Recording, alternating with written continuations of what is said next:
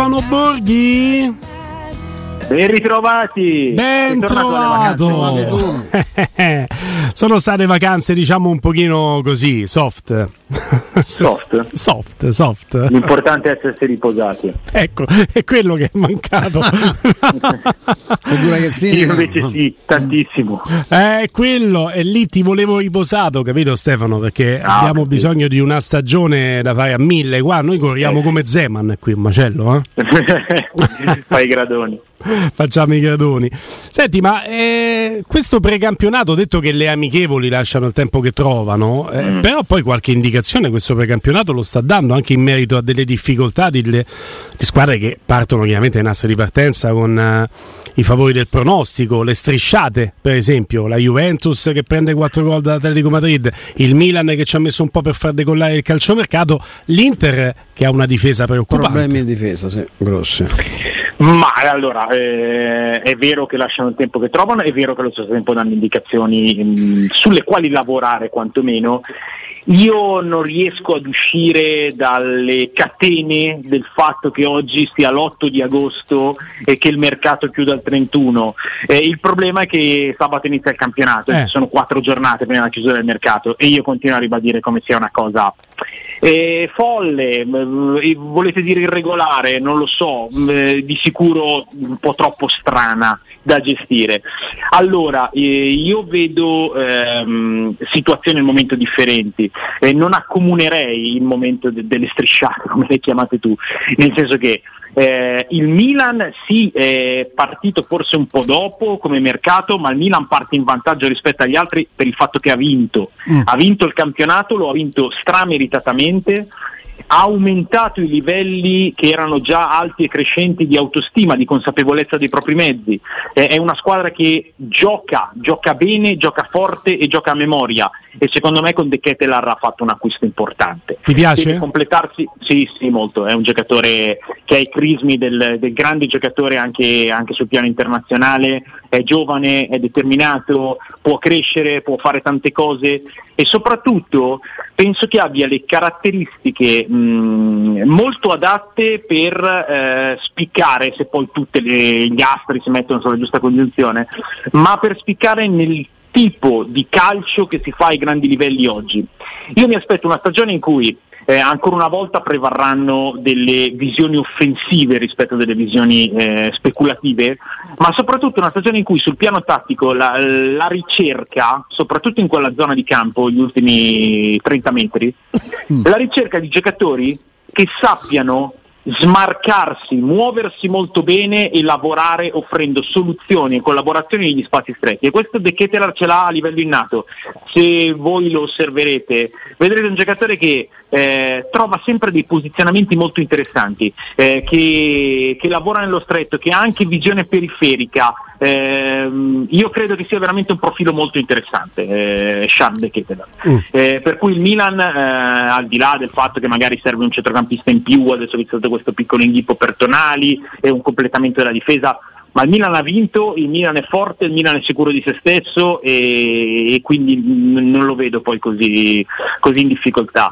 E tutto sommato neanche l'Inter, eh, anche se il discorso è diverso. Eh, L'Inter ha perso, eh, l'Inter si è mossa molto bene all'inizio del mercato, però ha perso un giocatore come Perisic che era un fattore dichiarato e decisivo di gioco per la, per la, squadra dell'anno scorso. Perisic oltre ad essere terrorizzante per i difensori era uno che incideva da protagonista assoluto nella partita, eh, sia a livello di, di gol e assist sia a livello proprio di ricerca del riferimento sul campo e non sarà facile sostituirlo. E adesso ho visto un Inter, sì, non ha fatto grandi risultati in precampionato, è una squadra un pochino impacciata, forse un po' alla ricerca di, di, una, di una, nuova fluidità, di una nuova consapevolezza, però ha messo dentro i giocatori importanti, Lukaku è uno che in Italia fa la differenza. E per quanto riguarda la difesa, al di là de, de, de, delle, delle dinamiche di preparazione, eh, il pilastro fondamentale della difesa dell'Inter è Skriniar e Skriniar è un giocatore che per conformazione ci mette magari un po' di più ad essere al 100% anche della lucidità e della brillantezza. In più c'è la questione del mercato, perché, eh. perché adesso il mercato diventa quello pesante nelle ultime tre settimane e in Italia purtroppo sappiamo che se arriva un colosso estero con, con, con la borsa di denari eh, si deve vendere e questa è la spada di Damocle che prende su tantissime. Anche Skriniar, che... anche Skriniar, tra eh, l'altro, perché Skriniar. si aspetta, proprio, si aspetta no, il Paris Saint Germain eh. con quella valigione eh. di cui parlavi te. Eh, e poi sono difficili da sostituire con poco tempo, però però mi aspetto che per, per valori e anche per esperienza l'Inter sia una protagonista. Sulla Juventus invece c'è, c'è qualche nube in più.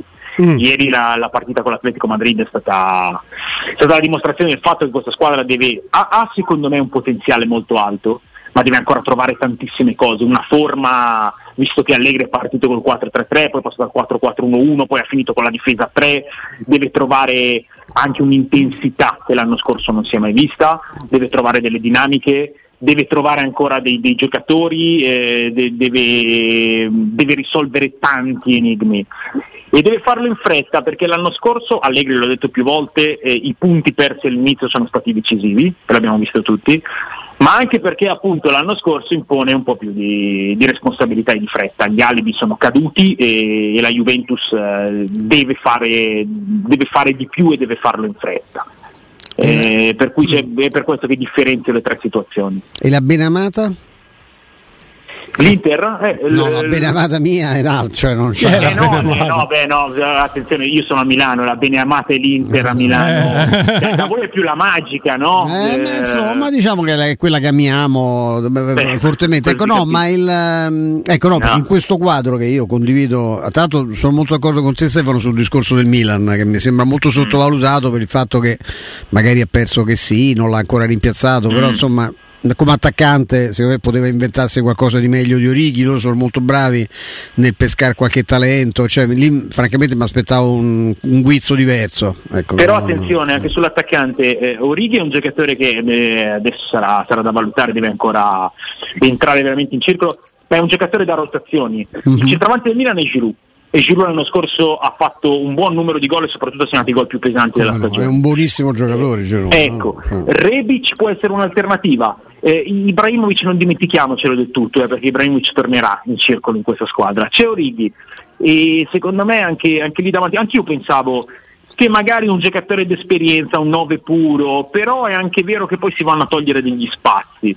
E il Milan, io, io continuo a pensare che cioè, l'anno scorso abbiamo, avete visto come è finito il campionato fuori di sottovalutare il Milan, l'hanno ah, vinto ah, sì, e sì. l'hanno vinto strameritatamente. Ah, e quest'anno c'è sempre, si, si, guarda sempre prima gli altri, però loro sono i campioni d'Italia e secondo me poi hanno questo gioco è un gioco con una grande identità ma anche con la capacità di cambiare all'interno della partita e a seconda delle partite.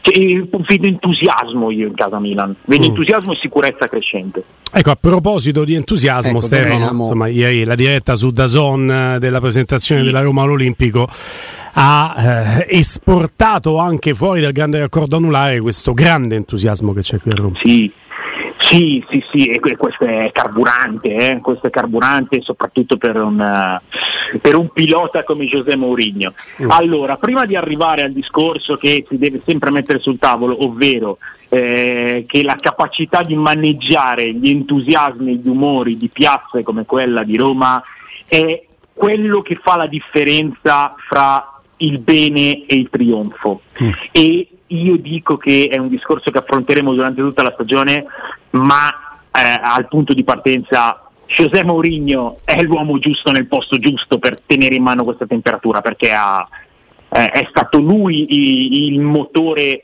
diciamo nel gruppo squadra che ha portato a questa, a questa netta accelerazione. Detto che secondo me è il grande motore di, questa, di, di questi segnali di resurrezione rimane la proprietà, la società che continua ad agire splendidamente, parlando poco, facendosi vedere poco e facendo dei fatti eh, estremamente netti. Per quanto riguarda la, la, squadra Roma, ieri sera è stata una festa bellissima, eh, sia fuori dal campo che dentro.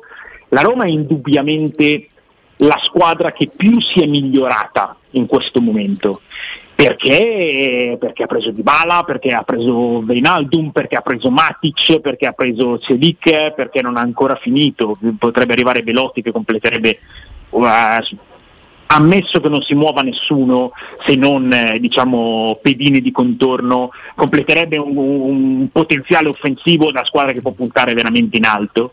E poi magari un puntello sulla difesa, però lì saranno poi discorsi da, da, da rifinire. Mm. Eh, la squadra è migliorata, la squadra mh, mm, e il, anche il discorso che facevo prima sul Milan, il Milan ha vinto il campionato l'anno scorso e ha aumentato le proprie consapevolezze, la Roma ha vinto la Conference League, quando vinci qualcosa fai uno scatto immediato a livello proprio di status, a livello di, di consapevolezza dei tuoi mezzi e questa è una cosa che si riflette.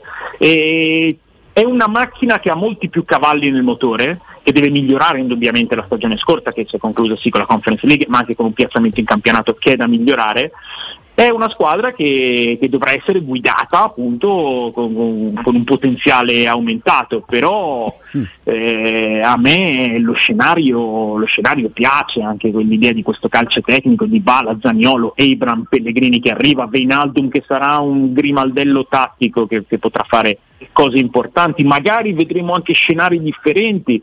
Io continuo ad essere molto intrigato, ma più che altro affascinato, ammaliato dall'idea anche di una difesa a 4 mm. per poter giocare con Pellegrini, Venaldum, Zagnolo, Dybala, Evram, però è anche vero che Mourinho è maestro di equilibrio e l'equilibrio eh, è forse il, fattore determinante per le sorti della stagione della Roma a tutti i livelli. Vediamo, partire così è sicuramente un vantaggio. E poi c'è un nome che non viene mai fatto, Stefano Borghi e Stefano Petrucci, coinvolgo entrambi gli Stefano del nostro palinsesto, eh, che è quello di Zaleschi. A me ha colpito come è stato presentato dallo speaker, ma soprattutto come è stato accolto dal pubblico, cioè come uno dei big. E questo è uno che l'anno scorso tu pronti via non ce l'avevi perché è un ragazzino che veniva dalla primavera e che poi hai scoperto di avere durante la stagione. E non lo nominiamo mai, ma è uno di quelli che ti possono dare veramente tanto. Ma sicuramente, ma la Roma eh, si sta arricchendo anche di alternative sia nei ruoli che nella possibilità di disegnarla sul campo. Prendiamo solo la fascia sinistra. Un altro nuovo acquisto fondamentale è Spinazzola. Eh. Spinazzola l'anno scorso non ha giocato, Spinazzola è Spinazzola. Eh, ieri ha fatto un'oretta ed è alla stregua di un nuovo acquisto, se parliamo di crescita rispetto all'anno scorso. Eh, è entrato il Sharawi ed è entrato molto bene. Vigna ha giocato nei tre dietro e la necessità di un centrale mancino secondo me c'è, è un esperimento che, che parla anche di prospettive e in più c'è Zaleschi, cioè quattro uomini su quel settore che sono quattro uomini con, uh, con, con importanza. E se noi ragioniamo anche sulla possibilità di lavorare nel settore di rifinitura in mezzo al campo, tante cose, insomma, eh, l- ripeto, il, all'8 di agosto si può dire con certezza che la Roma sia la squadra del campionato italiano che si è migliorata maggiormente. Stefano Petrucci su Zaleschi. So, sono d'accordissimo. Zaleschi è un giocatore splendido che dà anche alternative, nel senso che può giocare anche in altre, in altre posizioni. È vero che c'è grande abbondanza no? di, di, di, giocatori anche davanti, però insomma è, lui è uno che dà, può dare qualcosa di più anche in un'altra posizione del campo, anche se credo che si sia molto abituato a questo ruolo e avere terreno davanti no, da coprire può essere un vantaggio per uno come lui che ha quella, quella progressione, quella facilità possibilità di inserimento. Ti fa guadagnare tanto terreno. Sì, ecco, questo sì, mi ha colpito sì. di Zaleschi della scorsa stagione in un ruolo in cui Vigna invece spesso e volentieri riceveva palla, magari spalle alla porta a centrocampo. Stefano, tu di Roma ne hai commentate tante mm. e quindi ti chiedo conto anche di questo. E Vigna magari tornava indietro col passaggio un po' pigro, non aveva lo spunto per guadagnare terreno, cosa che Zaleschi ha fatto con continuità. Sì, sì, ma è un giocatore completamente diverso. Eh. Vigna è un è classico terzino sinistro da difesa 4 con capacità di proporsi, ma persino anche in senso un po' classico del, del termine. Zaleschi è un'ala riconvertita laterale. Mm. Io credo che Zaleschi abbia veramente del, de, delle qualità e delle potenzialità molto interessanti. Credo anche che debba crescere parecchio, ehm, magari proprio nella, nella tecnica pura del cross che, che, deve aumentare la precisione dei cross, ma è normale che debba crescere un giocatore così giovane esploso nella seconda parte di stagione. Il, eh, l'humus eh, mi sembra quello giusto per farlo germogliare, ovvero non ha la pressione di dover essere un titolare e uno che rende immediatamente, può crescere con un allenatore come Mourinho, allenandosi con, eh, con questo tipo di, di compagni che sono sempre più dei grandi giocatori e quindi mm, questo, questo porta, porta, tutte cose buone anche per la sua maturazione. Vigna nei tre ti convince? Vigna nei tre, Vigna nei tre mi convince nella misura in cui eh, ti ho appena detto questa cosa, ovvero che lui è un difensore esterno, ma soprattutto mi sembra eh, uno di quei messaggi che si mandano, ovvero eh, ho bisogno di un centrale mancino. Mm. E... O lui l'ha fatto però eh, Stefano, non devo ricordarlo a te che conosci il campione, mm. i campioni sudamericani, lui ha giocato nel Palmeiras anche in quella posizione?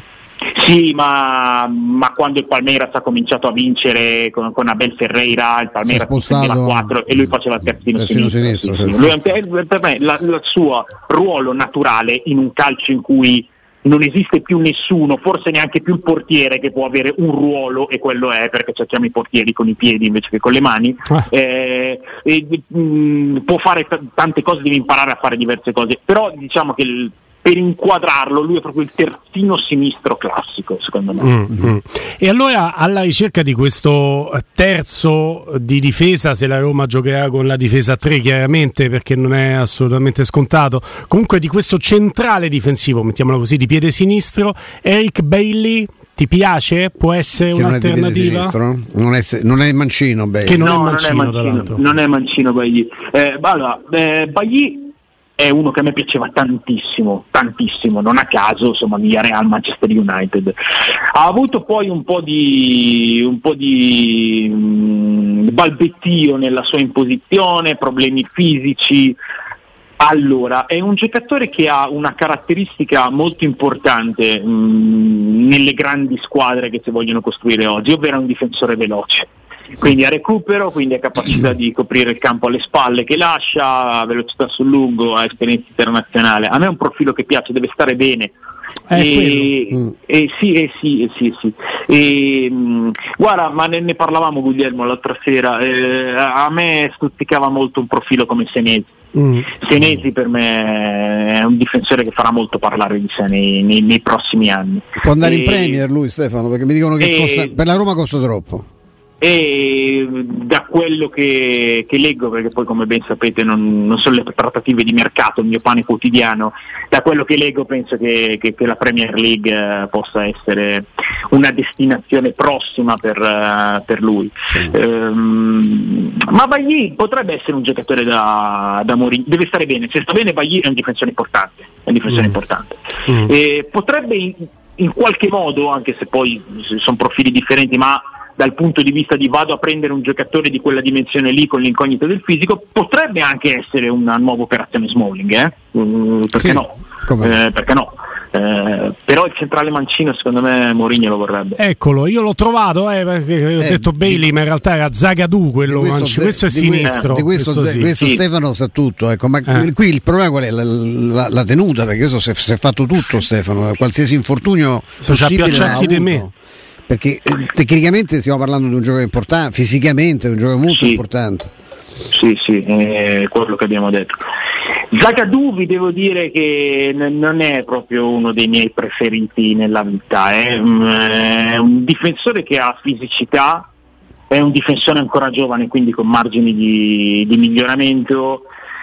Per migliorare Zagadou deve mh, mm, rifinirsi molto, è un giocatore che, che, che ha qualche blackout concentrazionale, che ha delle letture a volte un pochino raffazzonate, che ha anche una fisicità imponente che, che deve essere gestita nel migliore dei modi. Eh, sarebbe un profilo da lavorare secondo me Zagadou. E con uno storico infortuni e fisicamente ecco lui eh, Stefano si è veramente procurato qualsiasi tipo di infortunio sia immaginabile insomma anche problemi muscolari ginocchia sì, eh, Zagadou mi, adesso vado a memoria mi pare sia un 99 eh, è 99 bravo ecco sì. è, è, un giocatore giovane quindi c'è anche lo storico de, de, de, dei problemi fisici secondo me mm. eh, vale quel che vale diciamo. A parte che mi eh, metti in urto quando quando vai a memoria ti ricordi le date di nascita dei giocatori che neanche i genitori si ricordano quando sono nati e io non mi ricordo che colazione ho fatto stamattina. No, lui, ha a memoria 99 Zagadou. No. Beh, no, no, no, no. Beh, mi capita di sbagliare assolutamente, ma qua ero, ero avvantaggiato dal fatto che ricordavo di aver fatto una volta un pezzo su qualche anno fa, eh, una sorta di top 11 eh, dei, degli under 20 ed era il 2019 perché avevo preso in considerazione dal nati nel 99 in giù e avevo citato Zagadou eh. per cui mi, mi, non mi sembrava un 2000 avevo puntato sul 99 mi è andata anche bene. Dai. Preso pieno, preso pieno. Eh, io vedo, guarda, eh, nel 21-22 rottura fibra muscolare, vabbè per coronavirus non se ne nega nessuno, operazione al ginocchio, rottura della fibra muscolare di nuovo, rottura del legamento collaterale laterale, rottura parziale del legamento collaterale laterale, cioè sono tutti infortuni differenti negli ultimi, sì. qua si parte dal 17-18, ma io sono arrivato a malapena al 19-20, perché se no eh, stiamo mezz'ora mezz'ora qui a raccontarti gli infortuni che ci ha avuto, tu lo sai, e quella, quella fa la differenza quello incide. Sì, sì, eh, indubbiamente, anche perché sei arrivato a 19-20 e anche qua vado a memoria, secondo me fra 20-21 e 21-22 tra tutte le competizioni boh, forse è arrivato a 20 partite da titolare, mm, mm. non di più. Eh, eh, sì, sì, sì, è vero, e, e ripeto, mm, questo probabilmente è anche il motivo per il quale, torno a ciò che avevo detto all'inizio, deve ancora mh, sviluppare, rifinire molte caratteristiche. Mm. Eh, era uno che prometteva veramente molto bene, eh. preso, l'ha preso il Borussia Dortmund che aveva, che aveva 18 anni dal, dal settore giovanile del Paris Saint Germain, prometteva molto bene, eh, può darsi, io boh, spero anche per lui eh, che, che, che, abbia ancora tutto il tempo per rilanciarsi, però attualmente insomma se parliamo di, di profili ti dico le, le, mie preferenze vanno su altri. Continuiamo a parlarne domani Stefano, un abbraccio grande. Con grande piacere, un Ciao saluto Stefano, a domani. Grazie.